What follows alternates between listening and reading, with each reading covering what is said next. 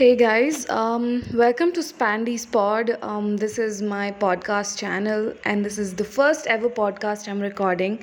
So I am a bit nervous, but I'm also very excited because I feel like um, a lot of people around me um, don't share like the same interests that I do.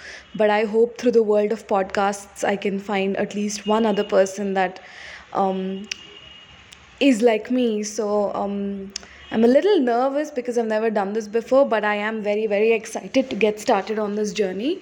So to whoever is listening to this podcast, um, I love you.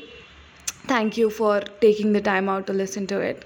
So um, I thought a lot about what my first, first podcast should be about, but um, right now um, the thing that's most on my mind is the law. I am a law student. Um, I'm currently unemployed. Uh, whatever, but um, law is an important part of my life. Uh, and my five years at law school were hands down the most intellectually challenging um, and wonderful years of my life. And uh, law has changed me. Studying law and sociology and political science has changed me.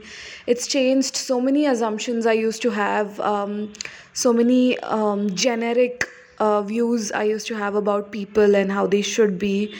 Uh, it's taught me to sort of um, break all of that and unlearn all of that and form perspectives based on, um, based not just on what I believe, but also by um, talking to other people, seeing where they're coming from, um, what the social context um, they're in, what, what the financial, uh, what, what their financial and economic and, you know, what is their background, where are they coming from, instead of just saying, hey, you know what, you don't agree with me, so you're wrong. Um, so that has changed in law school. I'm very, very grateful. Um, I graduated in two thousand nineteen. And um, since that, I think just like any other person from any other course, uh, I feel like there's a vast, vast difference in what is theoretically taught to us in college and, and what the practical scenario actually is once you step outside, right? And I noticed that too. After my graduation, I was fortunate enough to do this Goonj fellowship. Uh, Goonj is a leading N G O in the country that works for um, sustainable development at a grassroots re- level under various initiatives. They also work for menstrual health and hygiene.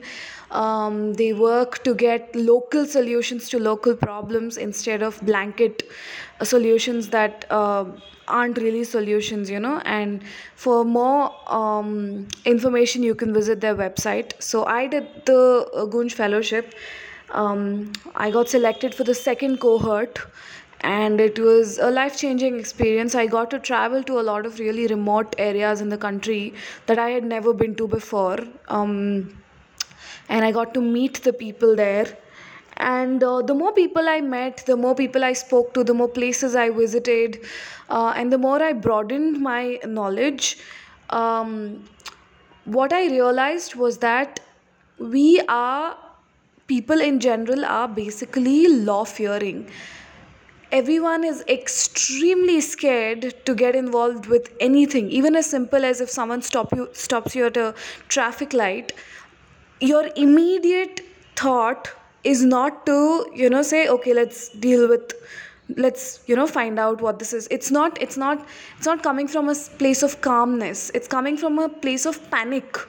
Like, oh my God, the police has stopped me. What, what, what should I do now? What am I supposed to do? Oh my God, what do I do? Let me just pay him and go. Or let me just, I don't know. Oh my God, oh my God. It's panic, right? And irrespective of where you are in India, it is the same approach to um, anything that has to do with the law. Even if it's something as simple as posting something on your social media platform. Um, like I remember my parents telling me, don't post anything that's controversial. Why do you want to get into trouble? You know, so there is that that fear. And um, my Instagram page, I recently started creating content, but it took me forever to sort of buckle up the courage to go public because I was so, so scared of like um, cyber crimes, but not just that, but also uh, not just about cyber crimes, but also about like, oh my God, um, what if I say something uh, problematic and I get into trouble? And it was weird for me to have that fear because I'm actually a law student and I still don't feel empowered or protected um, when it comes to the most simplest of things, you know. Uh, I, of all people, should know that, you know, if anything goes wrong, I can always rely on the law of our country to to protect me, to, to support me, to get me out of um, a mess if it isn't my fault. But I still don't have that confidence in myself. And if being a law student, I don't have that, I can understand why a non-law person um, has so much of fear uh, associated with the law.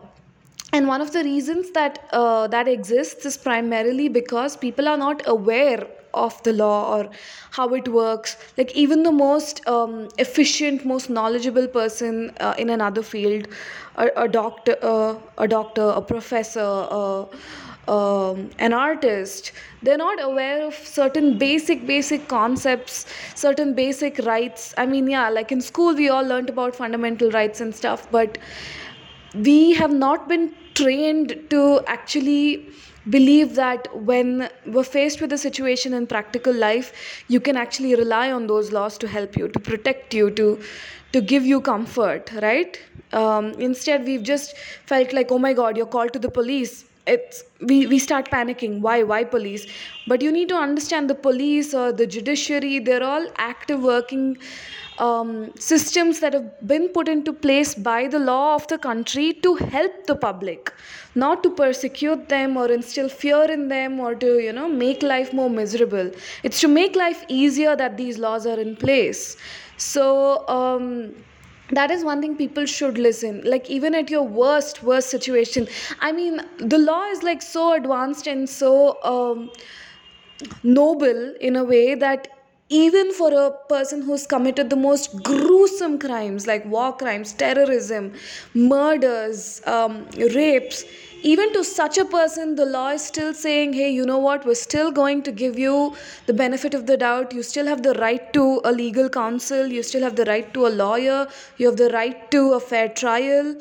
Um, you have right to proper, um, you know, sanitized um Uh, sanitization and proper living conditions while you're in police custody or in prison.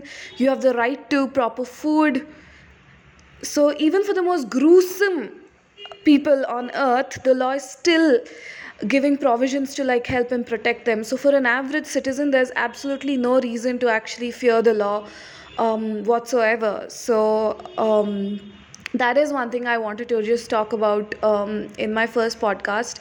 I will be doing several more episodes, uh, say uh, maybe discussing a few legal concepts, uh, a few um, important laws that everybody must know irrespective of what your profession is. Um, and um, hopefully eventually people will be slightly less fearful of the law.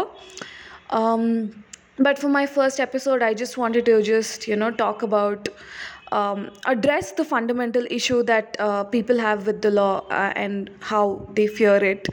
And if you fear the law, know that you're not alone. Like even people in the legal field are fearful of the law, um, like me. So let's, um, um, you know, maybe discuss together, grow together, talk about the law together a little bit. And I'll be back with my second episode soon. Once again, thank you all for listening. Uh, I'm sorry if I bored you all, but I will try to make other le- episodes related to the law more interesting. Thank you guys, and uh, thank you for listening to uh, Spandy's Pod. um, yeah, bye.